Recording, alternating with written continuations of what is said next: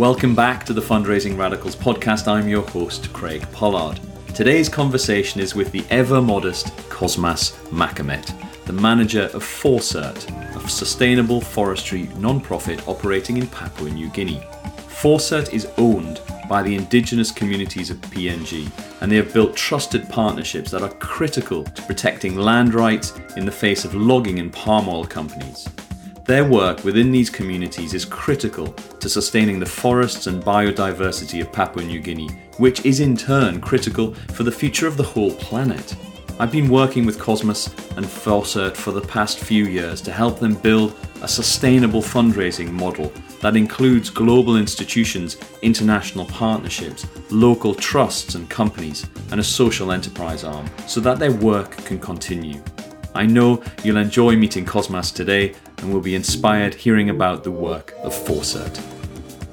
So, Cosmas, welcome to the Fundraising Radicals podcast. Thank you. Um, I'm excited to be part of this and uh, and looking forward to the um, interview and the discussions today.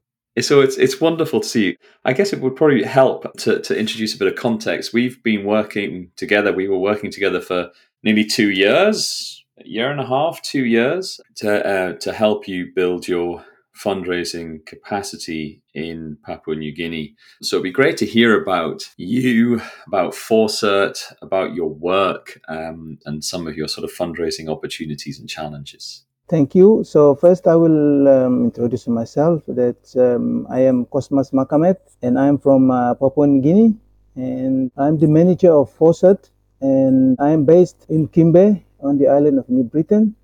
And I've been with the organization, with Forcert, for uh, more than 10 years.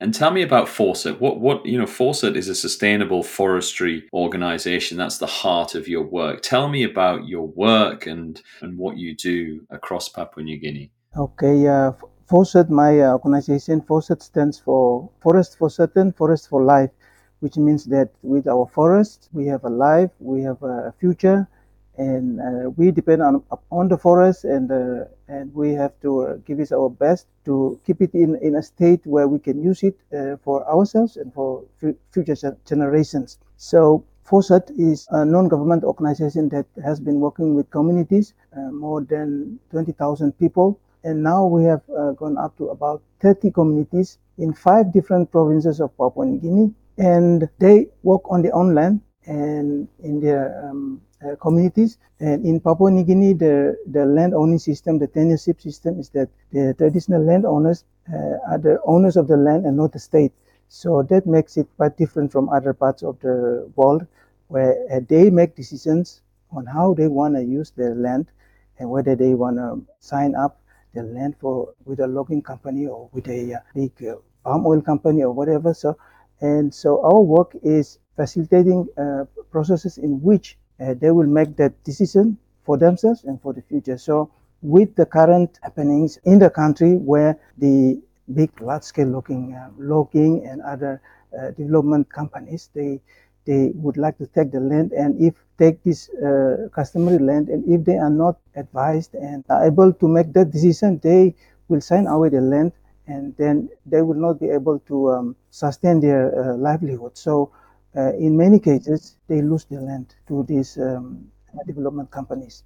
And these are these are remote indigenous communities that you're working with a lot of the time who it takes days to travel to them and it takes years to build that trust because they, they have had many sort of promises or you know their, their contact is, is limited as well so a, a, big part of your work is is building trust with these communities to to guide them and help them to to manage the resources that they are responsible for that they have ownership for in terms of the land and the forests. So these communities are very remote and takes like three different modes of uh, travel maybe by air and then you get on a boat and then by car or by car and then by boat. Then you have to walk on foot. So even if they are very close sometimes you have to take four to five hours up the mountain and into the village. So these communities are very remote in trying to reach them, and our officers take a lot of time to get to them. And so that are some of the challenges um, that is in our work. um, where they um, have to uh, make this travel to these communities. And the facilities there, uh, government facilities, are not always existent. So there are not many services are available there. Maybe health services, maybe schools, yes, but they are not resourced. So these communities are very remote, and the government services don't get to them.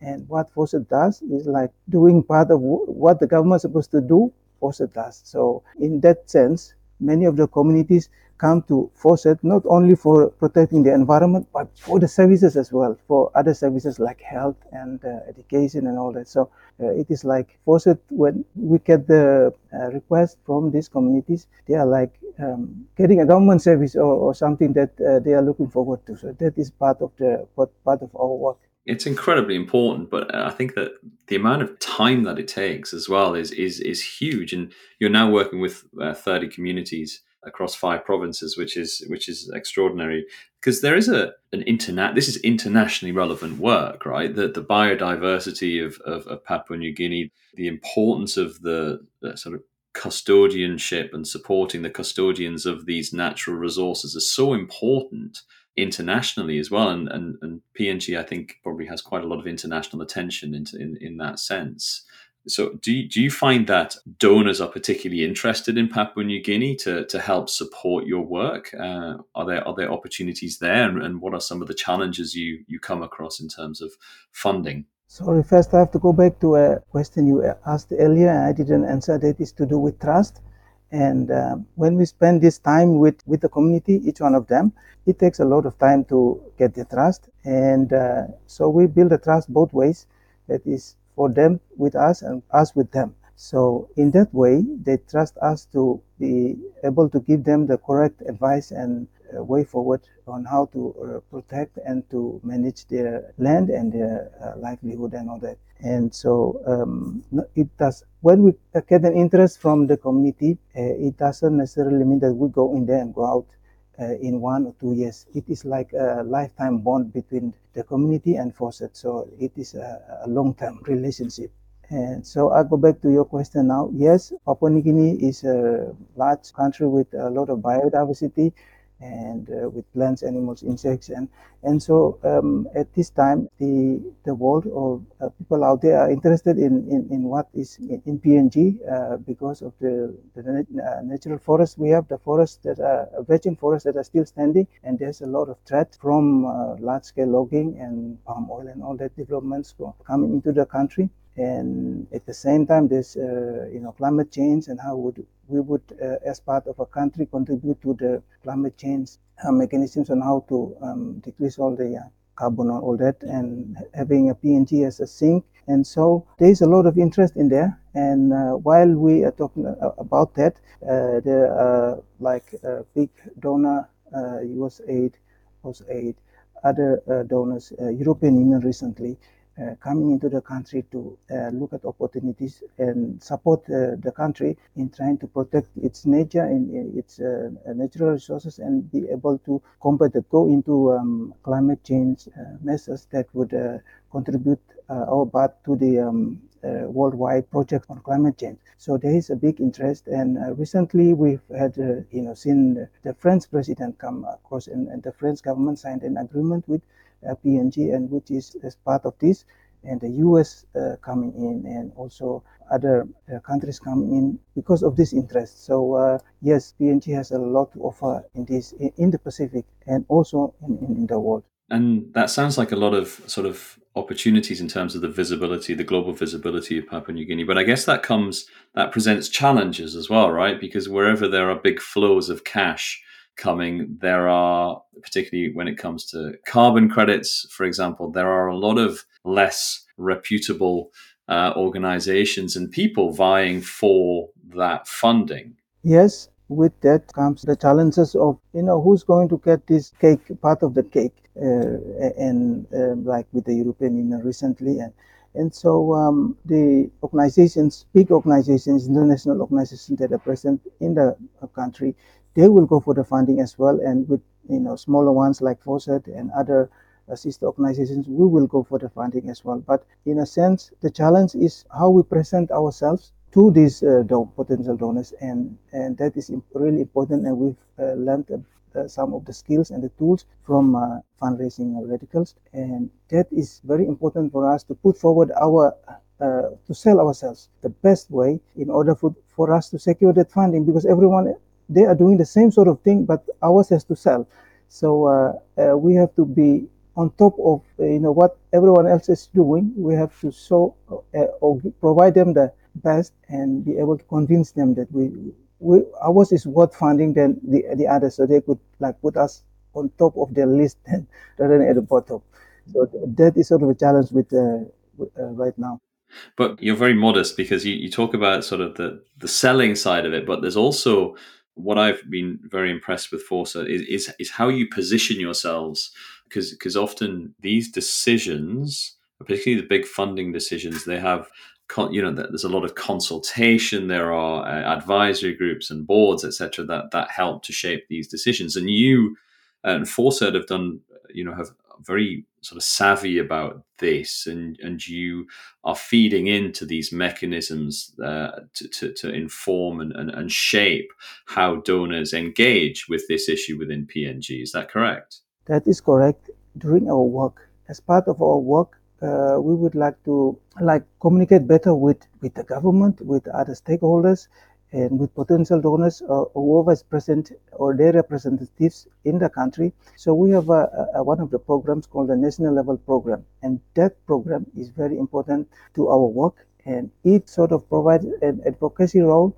with the government and and trying to advise them on certain things that we are very good at, like in the land use planning, in the uh, high conservation value, in what we do at the community level. Uh, we advise uh, through that program advise the government at that level, at the provincial level or at the national level about, you know, how things would work and how the communities are going to take it. Because most, at, at, in most times, uh, most of the projects are top down, which means that they make the decisions and all this at the top, at the national government level, and they are not properly informed to be able to make those decisions, whether it be policy or activity or, or, or whatever. So our work in this program, uh, the national level program, is to uh, give them that advice, and and so we link them down to uh, and and so that is playing out very well. So uh, that is when where we get to mix mix around with the government, with the policy makers, and with the potential donors, maybe uh, you know this uh, and U.S. aid or whoever, um, and so we that is where they will you know, see that uh, we are, in, are, an important part of this uh, sort of work. So, uh, and that plays uh, out very well. That is playing out really well now. And that investment of time uh, and sort of with the relationship building with the advocacy work is, really starting to to show fruit. So tell tell me about who owns Forcert, and you know because your relationship with the communities is actually very much two way.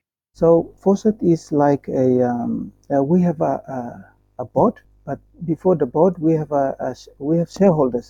These shareholders are community groups, and they sit on this. Uh, we have right now about uh, eight or nine shareholders. These are communities, and they have the representative uh, representatives in that uh, shareholders. Then comes the board, and then the the management team, and then below the all the others. So uh, they have a say. The, the community groups. So all these community groups, uh, at some point, uh, they will become members of, of the shareholders. So they become a shareholder, which means that uh, they get to contribute to the running of the organization uh, and in their communities as well. So they they uh, some uh, many a times they they contribute to how the uh, Forcert plans out its work. So we have a like a, uh, a five year strategic plan, and they contributed to it in 2019 2020 and so the contributions are in that plans and then when they come to these uh, meetings they always ask you know uh, if you're doing here in this community uh, what about us and what if this community is facing these issues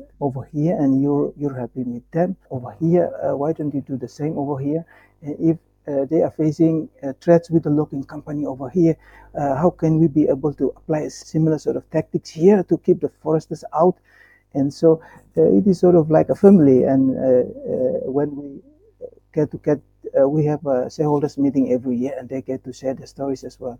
So um, each of the representatives from each of the communities get to share the stories. So it is a, a, a really good way of um, having a um, organization that's not only managed on the top, but we have members from the community as well that come into uh, share the experience. It's it's such a an authentic, sort of fantastic community model. In some ways, this must be a threat to organizations and government and other vested interests.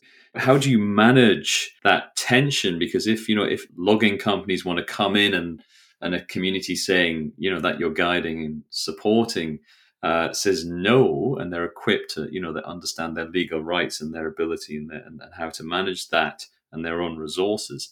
Does some of that come back on you as well? It, that some of that tension, that challenge, impact on your work as well, your wider work?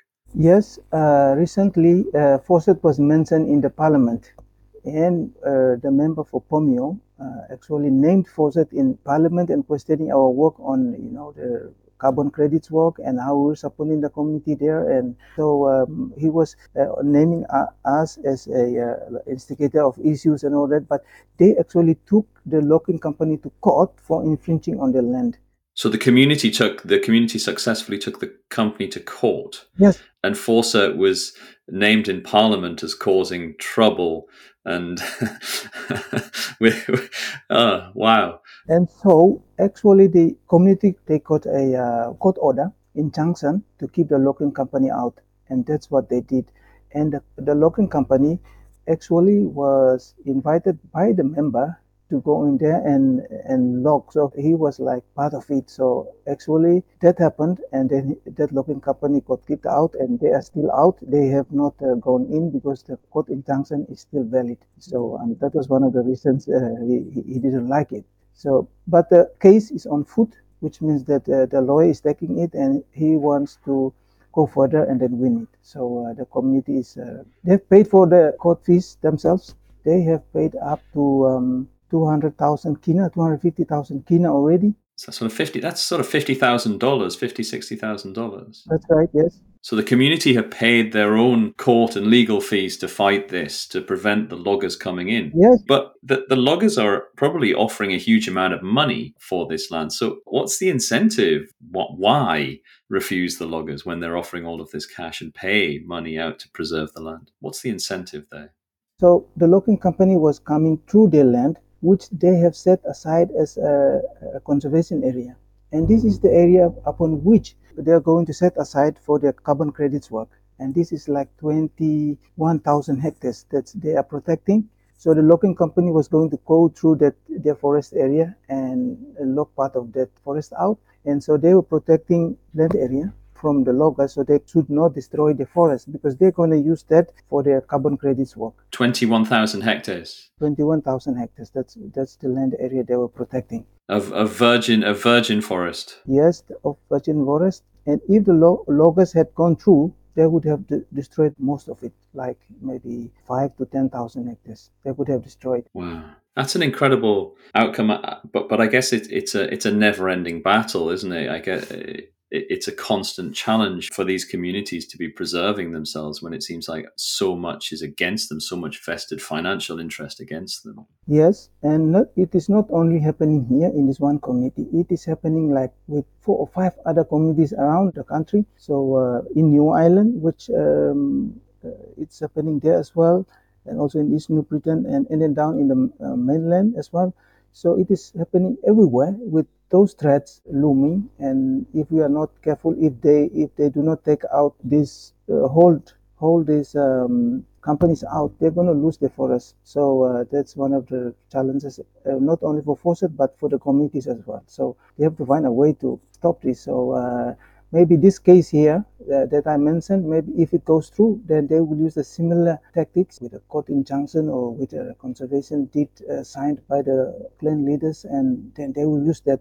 So they are actually testing uh, what we call a conservation deed, which is like a an agreement that the clan members of all that land, sorry, signed the document and said, if there's any development taking place here, uh, we all will agree to uh, make the change. But for now, we would like to protect our land for the purposes for conservation work. And so they sign this and then have the stamp from the courthouse and a legal person signs, agrees to it or witnesses it, and then they and then they use the document as a, a legal document to protect their land.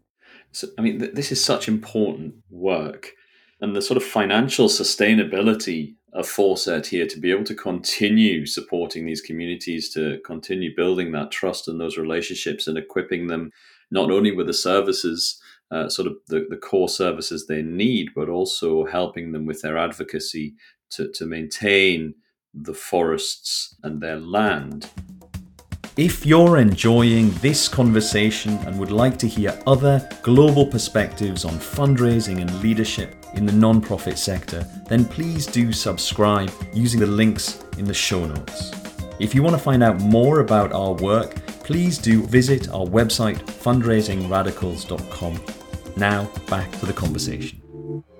Where is your funding coming from, and what are some of the opportunities and challenges you see with the on the financial sustainability side? Right now, most of our funding is coming from a, major donor called Bread for the World, and Bread for the World is a German uh, non-government organization, and uh, it has been with us, or we have been with with Bread for the World for more than ten years. And we are lucky to have, have uh, Bread for the World, uh, which has a uh, regional office in Port Moresby in, in PNG. So we this is one of uh, donors, one of the donors that understands us very well, which means that they know how we, we operate and would like to fund not only the programs, but they fund the institution, like the whole organization and what we do, uh, including all the other costs. So in that way, um, we're able to run, go a very long way.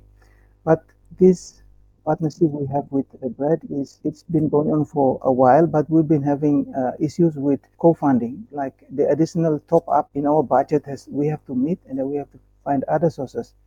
So Bread has informed us that we have to find that additional, the co-donors from elsewhere to, to match this, their, their funding grant. And that is an issue that we've been um, faced with for uh, the last four, five years or uh, longer. And that is why we need that training from fundraising radicals. And so uh, we have to find that co-donor because in the future, Bread is going to cut back on its percentage because right now and in the um, past it was like funding more than 50% of our budget, the institutional uh, side of it. So we have to find that other 50% from elsewhere. And if it cuts back, it means that we, they go down to 40 or 30, which means that we have to find the other component to fill that. So it is a, a threat on this. And also uh, we have to move forward in trying to raise that from now and onwards because uh, although we have a, an agreement the, for the next three years, but it means that we have to find that other 50%. So for from next year onwards, we have a 50% funding secured for our work, but it means that we have to find the other 50% from elsewhere uh, that we have to top up. That's not an easy thing for a small organization like Forcert to do. I mean, you say that you're lucky to have Bread for the World, but I feel like they're also very fortunate to have you, an organization that is so, you know, has, has grown from the communities and and that is so authentic and impactful in your work. I think they're lucky to have you, but it's and, and they've been an incredibly loyal funder, uh, you know, for more than a decade. But it it does the challenge of match funding brings a certain level of pressure and and stress to small organizations. What are your options? What's your pipeline? Are you looking at other institutional donors? Are you looking locally? Uh, and how are you how are you aiming to raise this match funding? Okay, so we first of all myself, and that is the challenge within the organization. Like I've been doing most of the fundraising work with uh, my colleague, the technical advisor. So I need a team. I need a team to help me with the fundraising um, exercise. So it's not only a one person thing. We have to have a team to uh, help go forward with this. And so I need this team to be able to not only for, for now, but into the future. So I could concentrate on other, other things, the management of the organization all the others. Uh, because most of the time now is trying to raise money, uh, raise funds for the institution, and then I do not do other other things that I'm supposed to do. So first is that, and then while concentrating on that, we have to look at other options. And so, uh, with the training that we've had, we were able to communicate, like look further than just the normal uh, we wait and the donor comes sort of thing. We have to go out there and look. And with the training that we received, that is what we've just like for this this year. We've uh, in the last two three months, we're going to the uh, private found, uh, foundations, private funds and foundation, and we've like connected with two or three, and then uh, we are in in communication with them now, and with the with the Rolex Foundation and with Hans Wilsdorf, and and they we had a very interesting uh, communication uh, about a few weeks, uh, a week ago, and then they are looking forward to uh, us communicating with them further on this. And uh, so there are like two or three that uh, we're going to communicate further with them, and that is very interesting because in the past we were looking at like you know the normal proposal writing and wait and then you know they come and find us now we have to go out and find them because they are there and we we were not aware that they were there so that is the skill and the tool that we used from, from this training to that we have to go out instead of we sitting and wait. So that, this is a, an important uh, skill that we've picked up from, from this training. But it's a big shift, isn't it, in, in terms of sort of positioning and waiting for requests for proposals to, to going out and sort of and, and actively seeking new types of donors as well because you already have those technical skills you already have that and those networks those relationships to be able to have and your that credibility and visibility as well that are so important to be able to have these conversations with organizations that are set up to give away funding but maybe who don't know about you that is correct so uh, when we go out visibility part and all that so we're we're now more prepared than like before uh, like have our that communication thing, the way we present and and the information that we uh, include in there. Although we, we, we are not there yet uh, internally, we're down on our communications officer who left us this year, so we have to find another person to do that.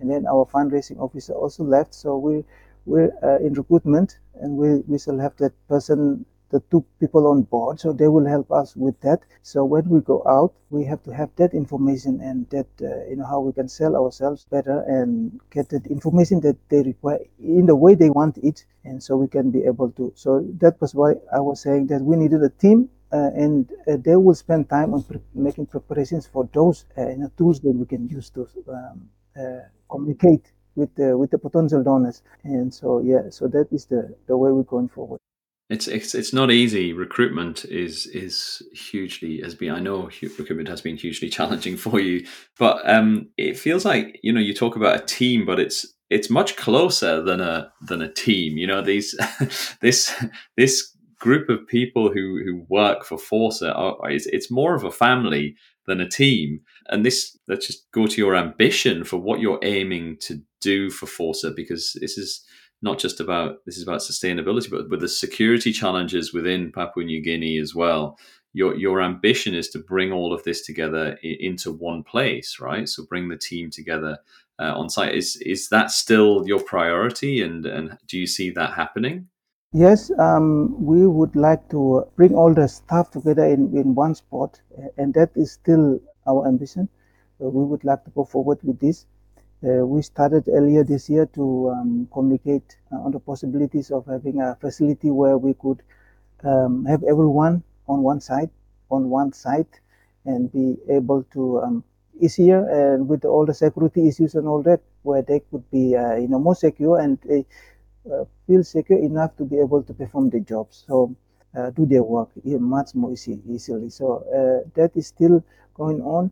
However, I don't think it will be uh, materialized this, this year. Uh, we have to look at uh, next year.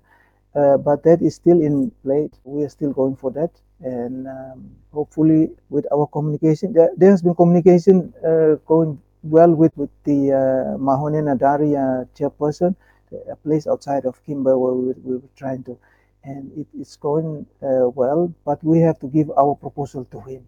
Uh, and we're still waiting uh, on how we would like to um, communicate further with him and see what uh, the deal will come up to. So that is still in progress, but we have not had any results out of it as yet. Okay, because it, you have a lot of sort of different challenges, but you also have a, a, a sort of a, a, very diverse set of income. So you talk, you know, you're talking to institutional donors. You're having conversations now with local corporates, regional corporates, uh, trusts and foundations who have a specific interest in in Papua New Guinea uh, in sustainable forestry. But you also have a social enterprise arm as well, and that is that hasn't, you know, it's not never a smooth journey, but is that still a part of your funding and, and, and where is the sort of sustainable the, the, the social enterprise part of your work Thank you. Um, the social enterprise arm has been picked up by the West New Britain provincial government. They actually funded 180,000 kina, which is like $40,000, put towards um, funding two solar combination dryers for the cacao, the chocolate thing. So drying drying cacao. Yes. For the commu- the communities drying cacao so they can sell it to into local markets or international markets or So they funded these uh, solar dryers so the communities can sell uh, the, to international markets. So the solar dryer uh, will now be able to meet a high uh, quality, high standard because previously there was smoke tainted because they normally smoked uh, beans, but now it will be solar dried, so they will give uh, give a high quality product which they can be able to export overseas. So the provincial government has picked that up, and so they've supported us with two of the communities, and they are looking forward to supporting more communities with uh, similar uh, cacao projects. Uh, and so we're, we're also um, communicating further with them with other work. So they would like to fund other uh, work as well, including uh, land use planning and uh, dem- demarcation of the land boundaries and also that. Because now the palm oil is expanding everywhere, and they would like to manage the use of the forest and so the people are concerned, and so the government is concerned as well. So that's why the provincial government is coming on board. Uh, on the other side, the work is going really well. After that uh, installation, these two facilities have been installed, and they are ready to go. They are now right. producing uh, the solar uh, dried cacao, and they for last six months they've sold like three tons of uh, the cacao from this. Uh, so that is really good story. So uh, they're working on it right now to have more beans into these solar dryers to be able to uh, market. But at the moment, it's only marketing nationally, like locally. And uh, afterwards, when we have um, uh, established the links, then they can be able to market overseas. And this is this is just another sort of side, a facet of the partnerships you have with your communities, and, and how uh, sort of Forcert uh, is part of this this community as well. And it, it's it's such a an inspiring and, and fascinating story, and the impact of your work is is really incredible. Thank you so much, Cosmas, for talking to me today for this conversation, for all of your work. It's massively appreciated. Now I'm going to let you go uh, to your to your funder meeting, which is happening in, uh, very soon. Uh, massively appreciate you taking the time out and talking a little bit about fundraising and leadership in in PNG. Thank you. Thank you very much for having me and uh, all the best with your work. And uh, we hope to see you again sometimes in PNG and all the, our, our other friends. Thank you very much. It's always wonderful catching up with Cosmas. Forcert is an amazing organisation working at the sharp end of biodiversity loss prevention and has developed an effective model for community engagement, ownership, and empowerment. This is a tiny non profit facing up to global companies and national government. It's incredible, brave, and deeply inspiring. If you'd like to listen to more episodes of the Fundraising Radicals podcast or find out more about the Fundraising Radicals and our work, please do visit our website at fundraisingradicals.com. Thanks for listening and see you next time.